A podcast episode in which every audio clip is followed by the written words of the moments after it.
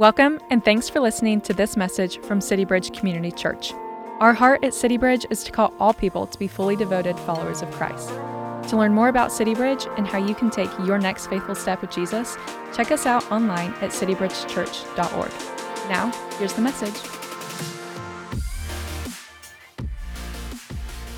It was about two years ago that I got some time to peel away to be with God for, for about two or three hours. And it was in this time that there was this question that was rolling through my head, and it was this What do I think about when I think about God? And that seemed like a silly question because I've been walking with God faithfully for years at that point. But the reality of it was, when I really sat there with God, He, he revealed some things about really how I see Him and how I see myself.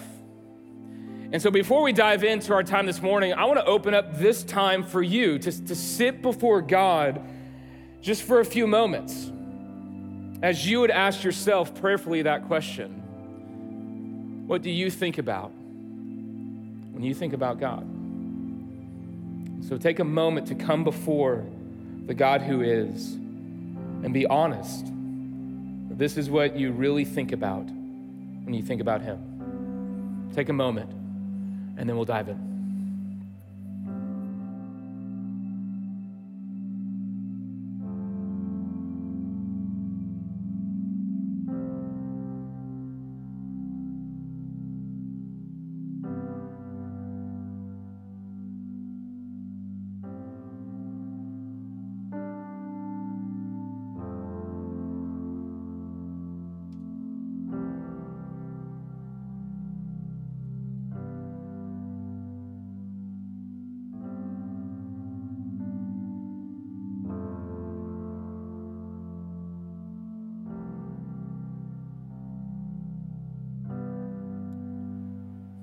Father, there's probably a hundred different images that are showing up in different people's minds right now.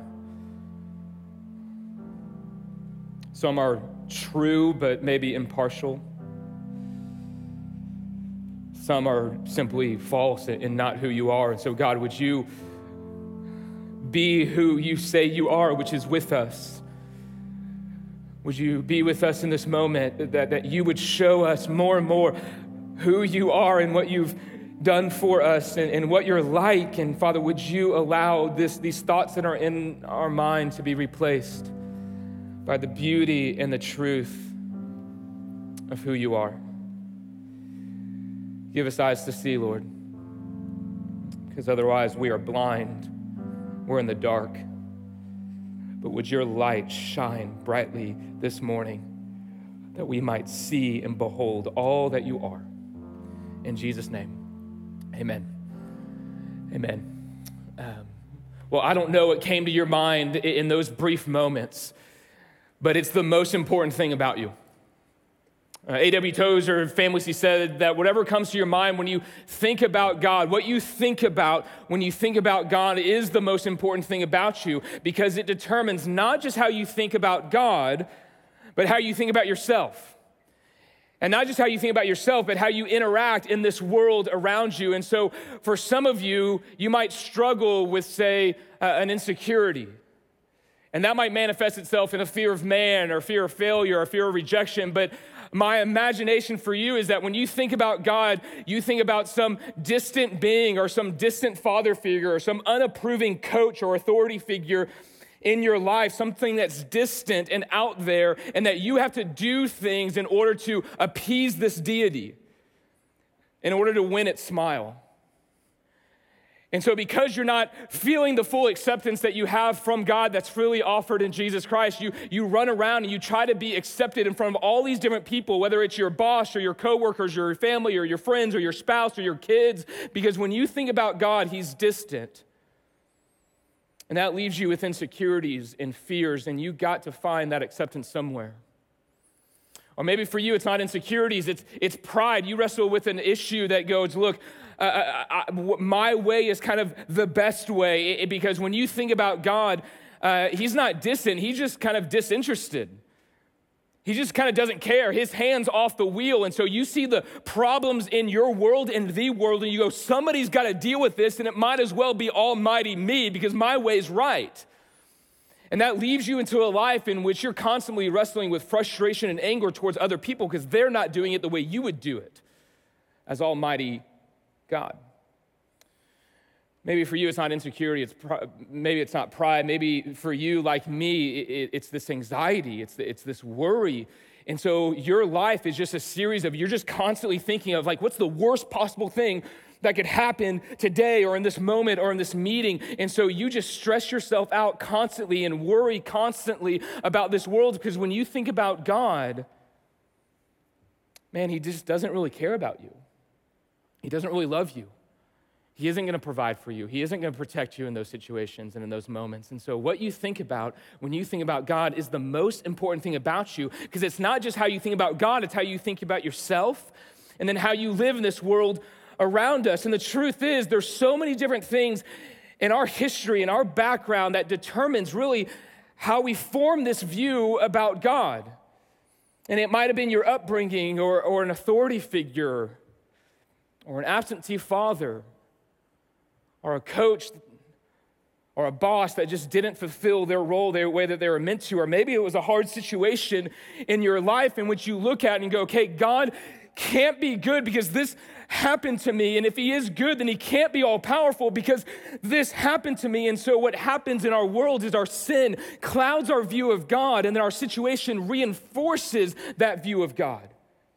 And then Satan begins to speak lies into our life about, yeah, that's who God is. Can't be trusted. He's not good. He's not powerful. And he doesn't love you. And so, what God does is he's constantly reorienting our minds, renewing our minds to dislodge these false views or these impartial views of God away from our mind because it leads to destruction. And He's inserting the reality of who He is and what He's like. That's the God who is. And so we've been in a series called High Call Safe Place, and we've been looking at these different things about what it means for us as City Bridge Community Church moving forward. We've looked at whose we are, and that's Jesus, that we are followers of Jesus, that we are Christ followers, we are Christians, and that He is the one that gets the glory. It's not about City Bridge Community Church, it's not about a band or a speaker or a community group or a program, it's about the person of Jesus Christ. And then from there, we talked about okay, so what does it mean for us as City Bridge? And we talked about community and full devotion. And, and last week, we talked about moving from kind of whose we are and who we are to really now what we believe. And last week, Jeff unpacked uh, the scriptures to us. And, he, and what I love of what he said was that the, the Word of God points to the God of the word. And so he, he threw a bunch of scripture at you and he gave you a chart of scripture. And the truth is, today we're talking about God. And fun fact, the Bible talks a lot about God. Like it's kind of all over the place. And so if you're looking for a chart about all the verses, it's right here. It's Genesis 1 1 through Revelations 22 21. And so reality is that's your entire Bible because from the beginning to the end, the Bible is showcasing, the Word of God is showcasing the God of the Word. In the beginning, God. In the end, God. He's the Alpha, He's the Omega, He's the beginning, and He's the end. And so, what God is doing in our world is He's constantly revealing Himself to us to show you who He is. And so, this morning, we're talking about the God who is. And it was kind of funny this week when people were asked, What are you talking about on Sunday? I would say, God. And they were like, Well, of course, but what are you talking about? And I go, No, no, no, we're talking about God, who He is, and what He's like. And my hope for us is that as we see this God for who He is and what He's like, we would see ourselves and what it means for us to walk in this world with the grace and the goodness and the, the kindness and the gentleness of a God who loves us and is for us. And that we would dislodge from our minds these false views about God as God, in His grace and kindness, inserts in the reality of who He is and what He's like. So that's what we're going to do in our time together. And so, first up, we have to ask the question who is He? Who is He? Because when I said it earlier, hey, what comes to your mind when you think about God? All of us had different images that pop into our, our, minds and, and in our hearts. And so we have to get that right. Who is He? And so the truth is, that the, the Bible is not a systematic theology textbook. Uh, but what it is is a story about this God who relates to these image bearers of Him. And so, what has happened through the last 2,000 years and what we've done here at City Bridge is we've taken who God's revealed himself to be, and we've kind of come up with this like one sentence of who he is.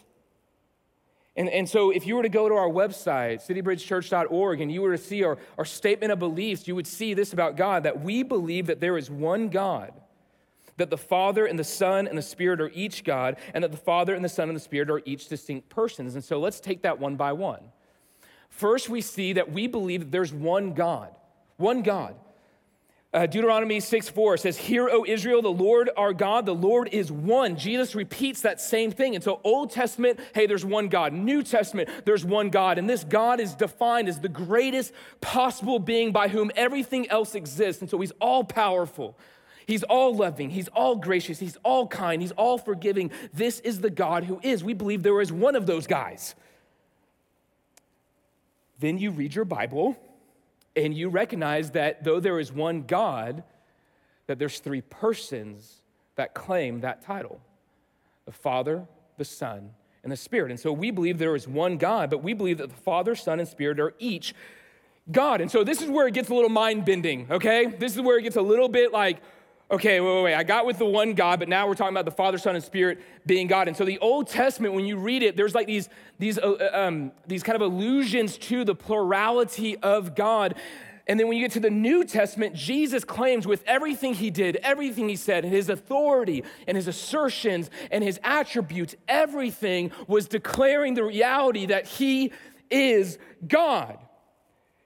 But then he also said the Father's God. And he said, oh, yeah, by the way, there's a third guy in the band, the Holy Spirit. He's going to come. And in Acts 5, it's declared that he's God as well. And so there's one God, but there's three persons Father, Son, and Spirit. And if that wasn't confusing enough, we get to our next thing that the Father, Son, and Spirit are each a distinct person. That the Father is not the Spirit, the Spirit is not the Son, the Son is not the Father. And so when we see all of this, we see what Christians throughout the years has declared a tri unity, a three in one nature of God, one being three persons Father, Son, and Spirit. And so let me read that again. We believe that there is one God, that the Father, the Son, and Spirit are each God. The Father and the Son and Spirit are each a distinct person. And so, question how does that work? I have no idea okay? I have no idea because God is infinite and I'm finite. His ways are above my ways. And the truth is, I like that little chart right there. Uh, and not just because it kind of looks like the Deathly Hallows, but I get one per series. I get one reference per series to that. So it's not just because of that, because it's simple, right? I can draw it on a napkin and go, well, this is God, and it's true. This is God truly, but it's not God fully. And so we can draw it out and, and, reconcile, and we can come up with all these illustrations, but all of them fall short of who God is. And should that surprise us? That the God who declares, There is none like me, that he would actually be different than anything you could comprehend. And so I don't know how to reconcile this, and neither has the greatest minds in Christian history. There's this amazing story about a guy named Augustine, who was one of the early church fathers in, in, in, church history. And so he read Genesis through Revelation, trying to reconcile this three in one nature of God. And in that, it gave him a headache. One of the smartest guys who's ever lived. And he's like, okay, I can't do it. So he left his house and he went to this nearby beach. He's walking around trying to reconcile the three, the one, the Father, the Son, the Spirit, unity, equality, distinction. How does this all work? And he looks over and he sees this little kid.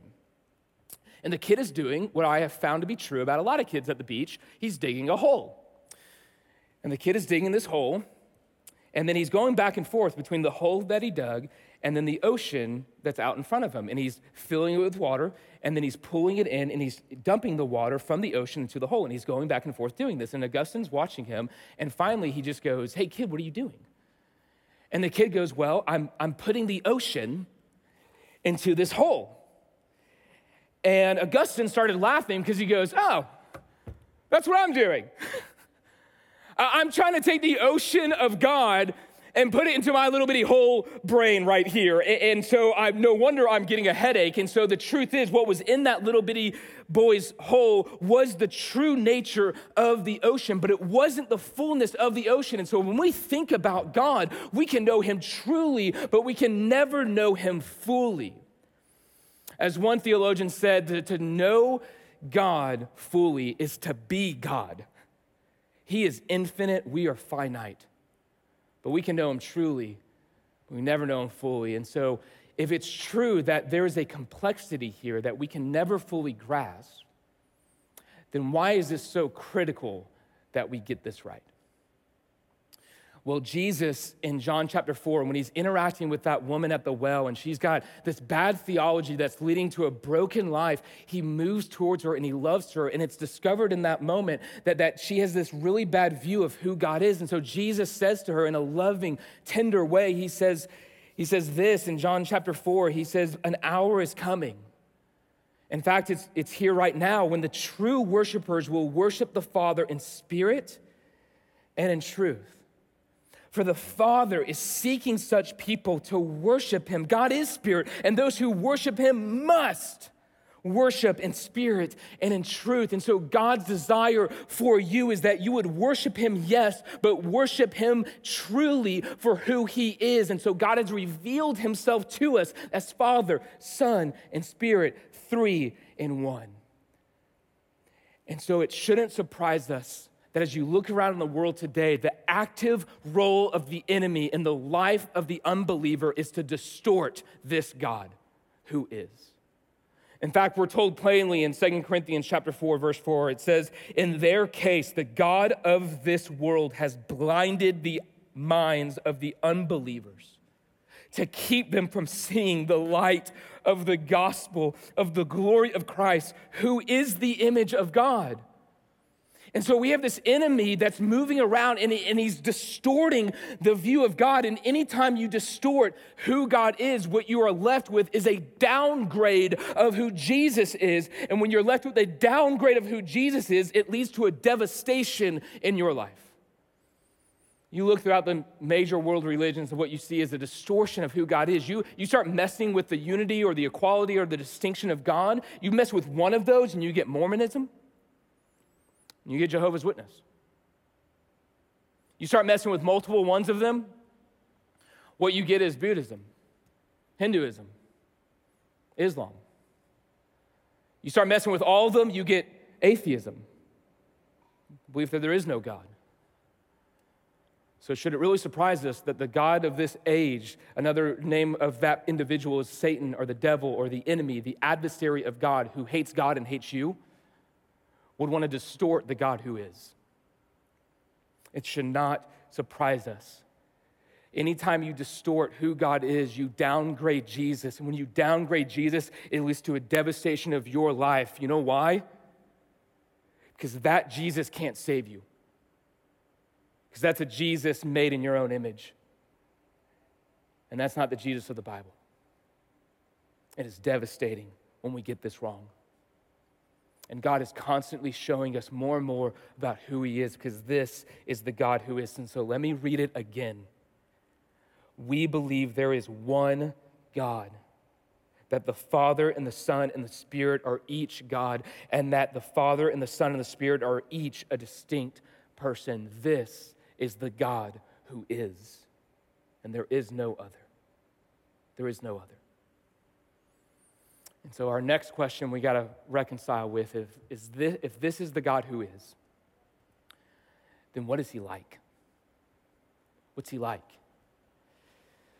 Well, there's an amazing moment in scripture. It's really grabbed my heart over the last couple months. It's a moment in Exodus 34. And so, what's been happening so far in, in, the story of your Bible is God is revealing who He is to His people from Genesis 1 1 to this moment in, in Exodus 34. God is showing who He is to, to His people. And, and there's this enemy that's distorting these views throughout, but God keeps showing who He is and His goodness and His grace and His kindness. And so, God's people get, get pulled into slavery into Egypt, and God, in His mercy and kindness, kindness rescues them out of Egypt and brings them uh, through this, this amazing event of crossing the Red Sea out of death into life. And so God, in His mercy and His love, says, Hey, I want you to walk with me. I want you to follow me. And when you do, you're going to have life and life abundantly as you know me, as you walk with me, as you love me, and as you love one another.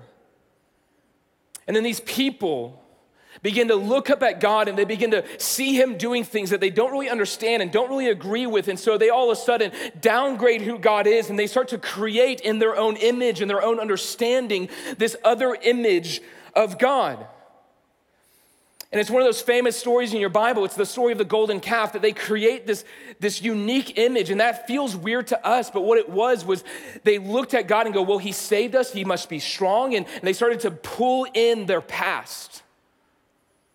And start to go, okay, we used to worship this, this bull when we were slaves in Egypt. And so let's just kind of bring that in and let's just kind of cut and paste God to a God that we can understand.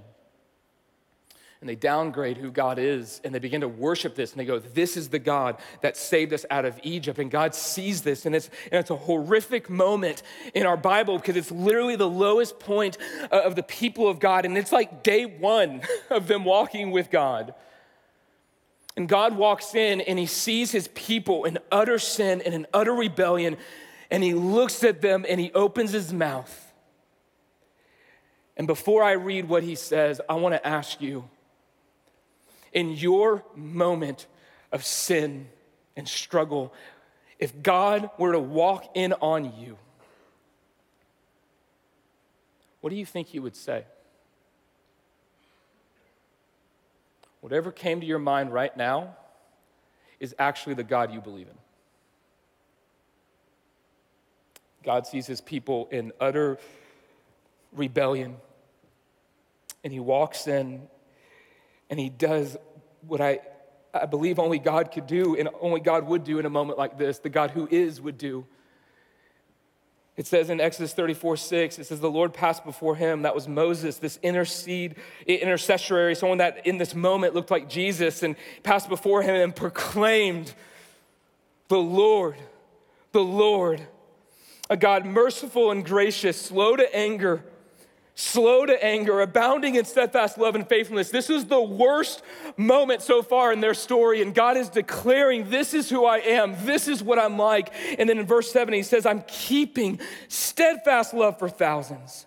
I'm forgiving iniquity and transgression and sin, but will by no means clear the guilty. And so let's look at these because this is what God says. He's like this amazing father who catches his kid in rebellion and sin. And instead of coming down on them hard or instead of just being neglected, he leans in. And the first thing he says is, I'm the Lord. He says it twice. He says, I'm the Lord, I'm the Lord. That was the covenant, personal, relational name that God gave his people about him, that he was Yahweh, the God who is, I am.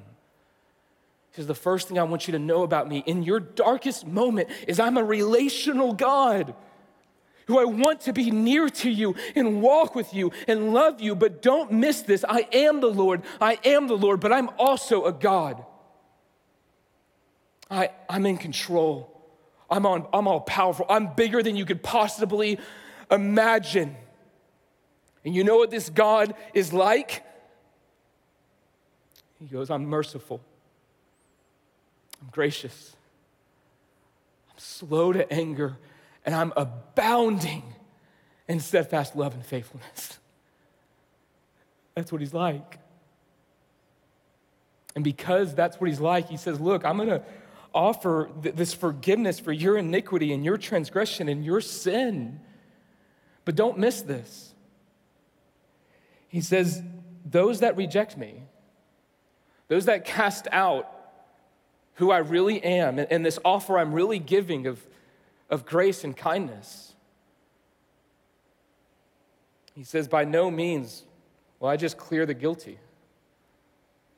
Those that come to me, I'm going to extend forgiveness and grace and mercy. But those that reject me, all that's left upon you is judgment for your rebellion.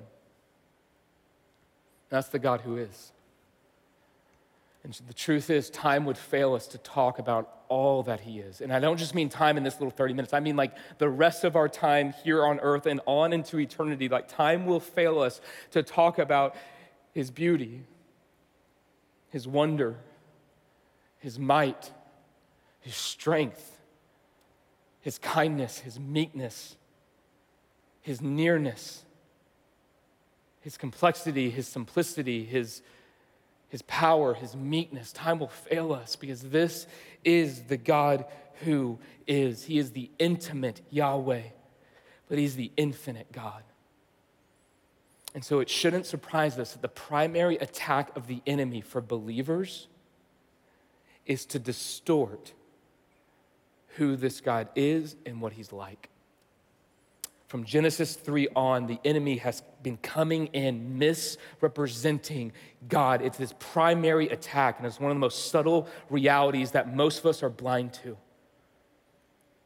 Jesus himself, when he saw a group of people that were adopting these false ideas about God, he, he calls out the author of those lies. It says in John 8 44, he says, He, talking about the devil or the Satan, the enemy of God, he was a murderer from the beginning. He does not stand in the truth because there's no truth in him. When he lies, he speaks out of his own character, for he is a liar and he's the father of lies. You getting that? There is an enemy that is coming after you moment by moment, day by day, and has one aim, which is to lie to you about who God is. Because he knows if he can disjoint in your mind who God is, then he can mess you up. And he does not like God, he hates you and wants to destroy you. And so he will dis distort everything about who God is. And so many of us are so sadly so familiar with that voice, that taunt in our mind. And it's so familiar to us that we kind of forget where that's coming from. That he says, hey, he's not the Lord. He's not close to you. He's not intimate. He doesn't care about you. Look what you did. Look at your mess. Look at your failure. He's not God. He's not in control. You got to be in control. He surely isn't merciful, gracious, or slow to anger. He's not abounding in steadfast love. He's not faithful. He's not forgiving. He's not just. He's just constantly mad at you. And so many of you just live under the frown of heaven because you're living under a God who is not the God who is, but the God of your own fears, your own nightmares your own insecurities and your own pride. And so I know for me, I really wrestle.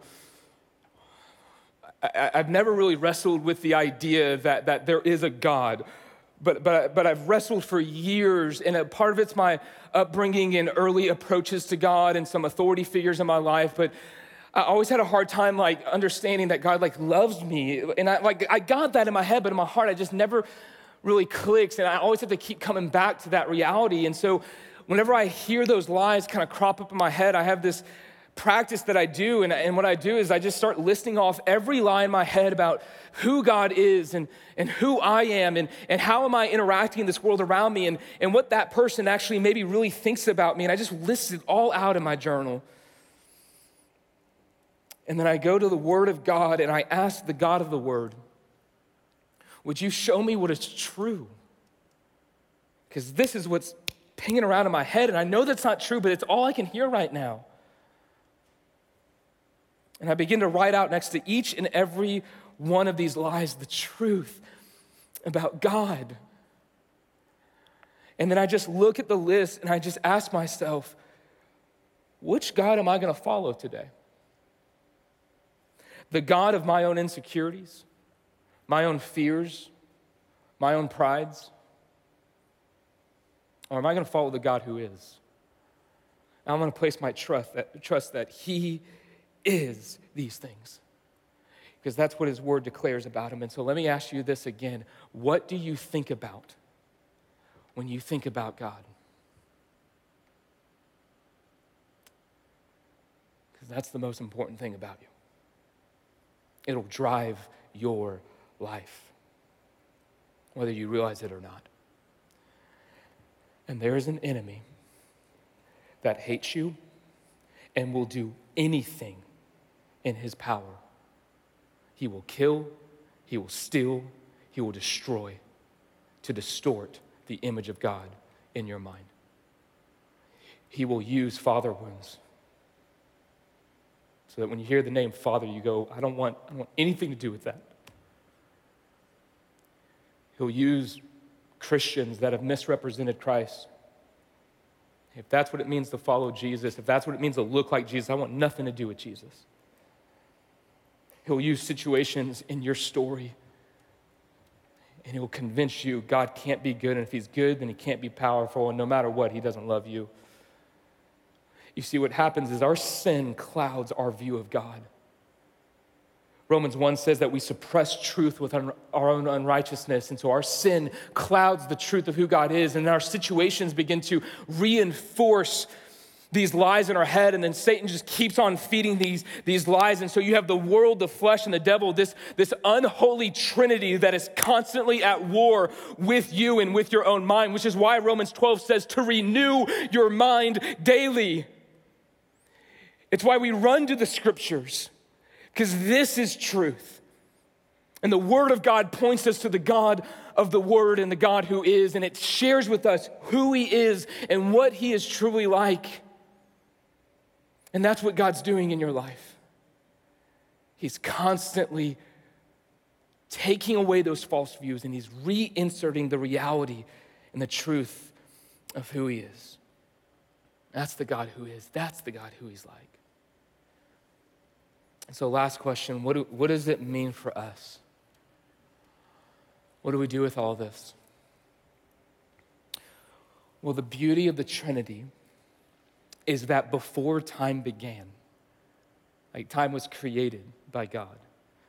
And so, before in the beginning, God created, before that, you had this beautiful, what C.S. Lewis calls the dance of God happening, this perfect unity, equality, distinction of, of all that God is, perfectly loving, perfectly delighting in one another. And because of that perfect delight, God creates. And existence comes into order. And at the pinnacle of his creation, he creates one that is made in his image and in his likeness. And because God delights in who he is, he delights in that which is made in his image, which is humanity. And humanity was made to, to reflect that back at God and to delight in who God is and, and to know Him and to see Him and to celebrate Him and to have life and life abundantly. But the tragedy is, is that though humanity was meant to delight in God, we don't. We chase after all these things that aren't God. And it leads us to our own destruction. It says in Romans 1:22 it says claiming to be wise they we became fools. And we've exchanged the glory of the immortal God for images resembling mortal man and birds and animals and creeping things and politicians and celebrities and, and self help books and, and binge watching Netflix and kids' soccer practices and all these things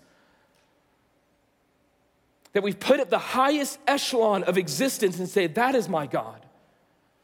And God sees this and he, and he hates sin because he loves his people. And so God must do something about sin because he is just and holy and righteous, and sin cannot exist with him.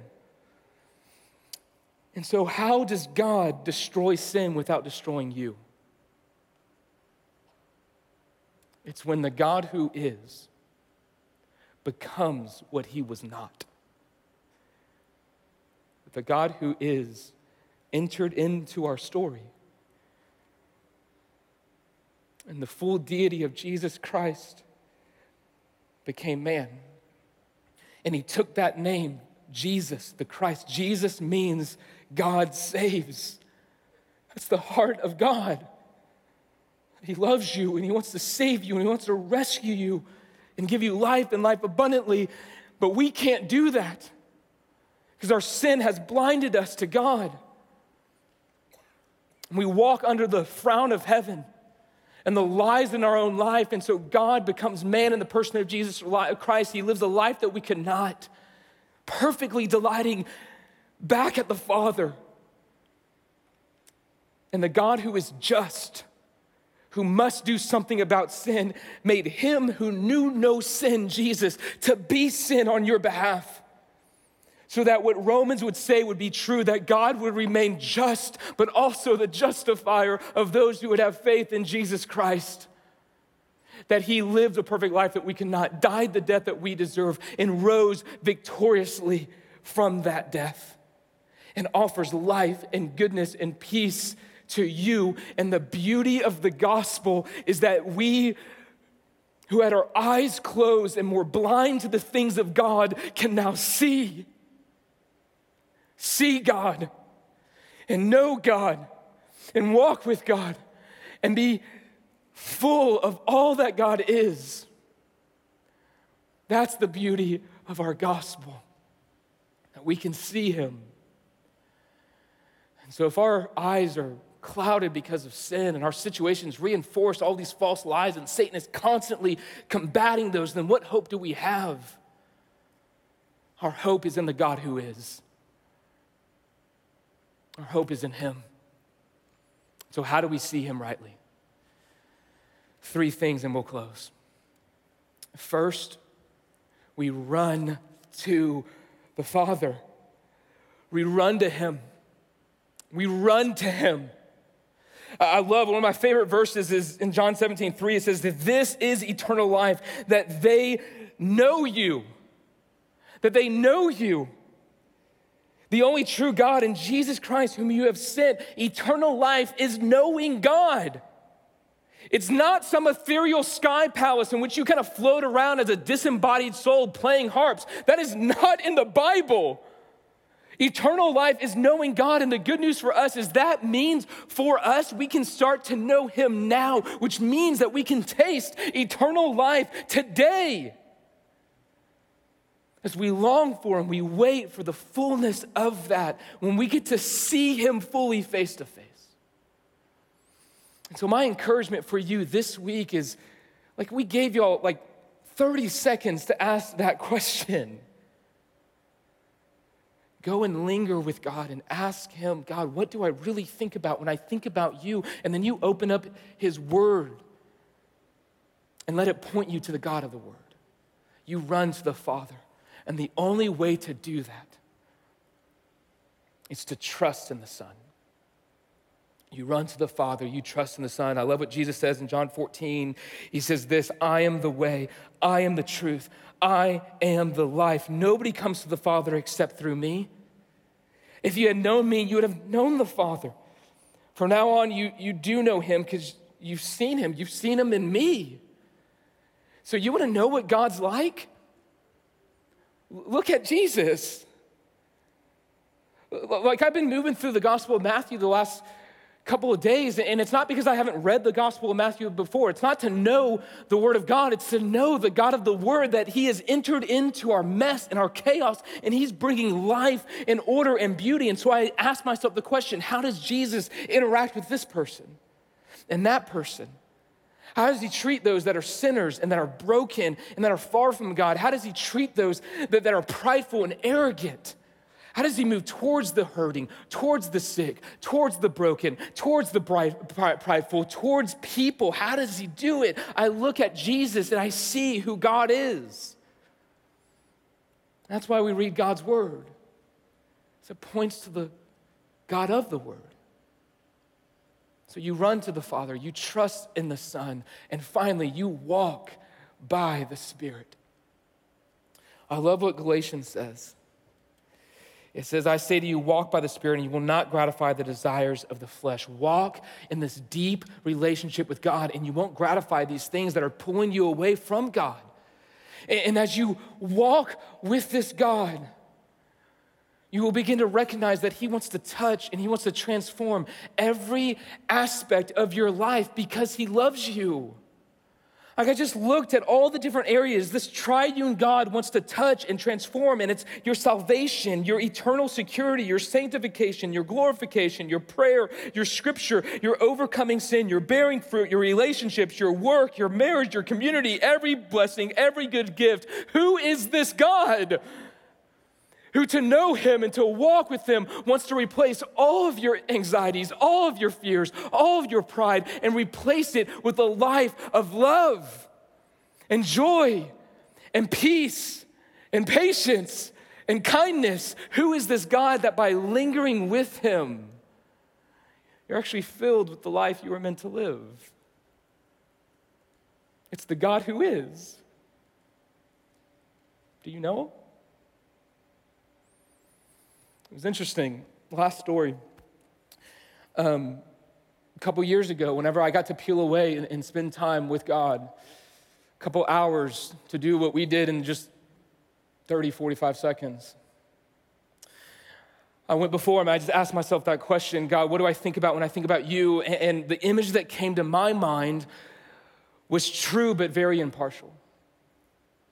God to me was this, this glorious, majestic king on a throne, and, and he was high and lifted up, but I couldn't see his face. He was so glorious and so amazing. And so for me, I came before him, and it was easy for me as I looked at my life, it was easy for me to see him that way and to look at myself and to see myself as a, as a servant, which is true, or a soldier but as I sat with God, He began to dislodge this impartial view in my mind and replace it with a greater reality of what He truly is.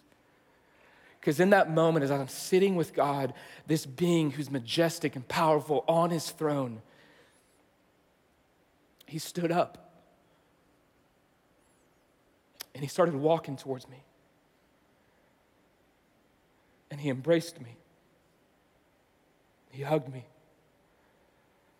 And I'll be honest, at first, this is what was weird in my heart as I rejected it. Because for me to be a soldier or a servant means I can go and I can do something to win God's smile. I can, I, I, can perform and then maybe He'll like me, maybe He'll love me. And in that moment, what God was showing me was that you're more than a servant, you're more than a soldier, you're my son. Because I'm your father and I love you. I am the Lord, Lord, a God merciful and gracious, slow to anger, and abounding in steadfast love and faithfulness. Do you know him? This is the God who is. This is the God who is. And so let's run to the Father.